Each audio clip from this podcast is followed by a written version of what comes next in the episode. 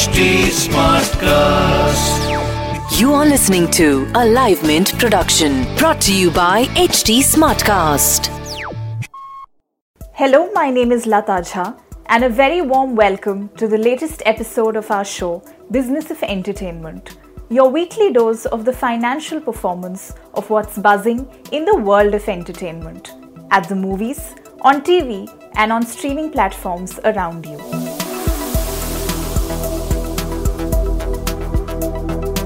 It's Salman Khan time at the movies, and like everything and everyone else in India at the moment, the actor's latest action comedy, Dabangg 3, that has made 73 crore over its opening weekend, has been hit by the ongoing protests and violence against the Citizenship Amendment Act. Trade website Box Office India said that the film that could have collected around 85 crore had it not been for the chaos has lost about 15% of its weekend earnings.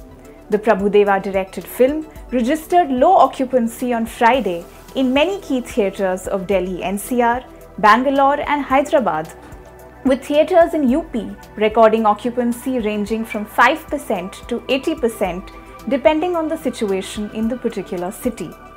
In Dabangg 3, Khan is back as Chulbul Pandey, the protagonist once adored for his wit and swagger. Not only are the jokes this time more painful and stale than both the previous installments put together, Khan, who has also written the film, seems to have forgotten you need more than just star power to draw people to theatres at a time when there are multiple avenues of entertainment available. Dabangg 3 is crucial for Khan given his recent uneven box office record. He has not seen a bona fide blockbuster since action thriller Tiger Zinda Hai that came out in 2017 and made 339 crore.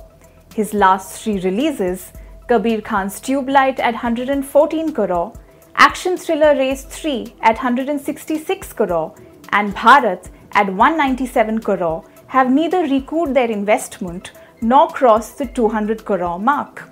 The 100 crore mark is no longer considered an achievement for Khan who ironically has the most number of 100 crore grossers to his credit.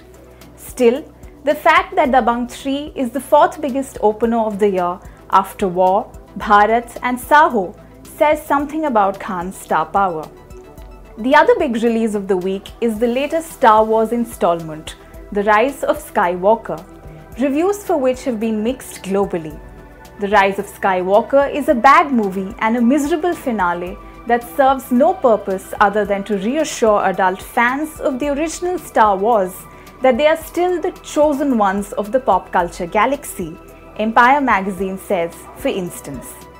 Last week's release, Rani Mukherjee starrer Mardani 2 held up decently over its first week, having made 28 crore at last count. The collections are far better than Mardani, that had earned 23 crore in its first week in 2014. All of this despite the chaos in the country since protests against CAA broke out last week. The film that is looking to touch the 40 crore mark has done best business in West Bengal.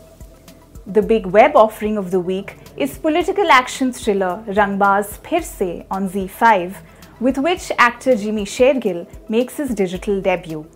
Also fe- featuring with him are Sharad Kelkar, Spruha Joshi, Sushant Singh, and Harsh Chhaya. That's all we have as far as entertainment goes this week. We will be back next week with more news and context on all that's fun and entertaining.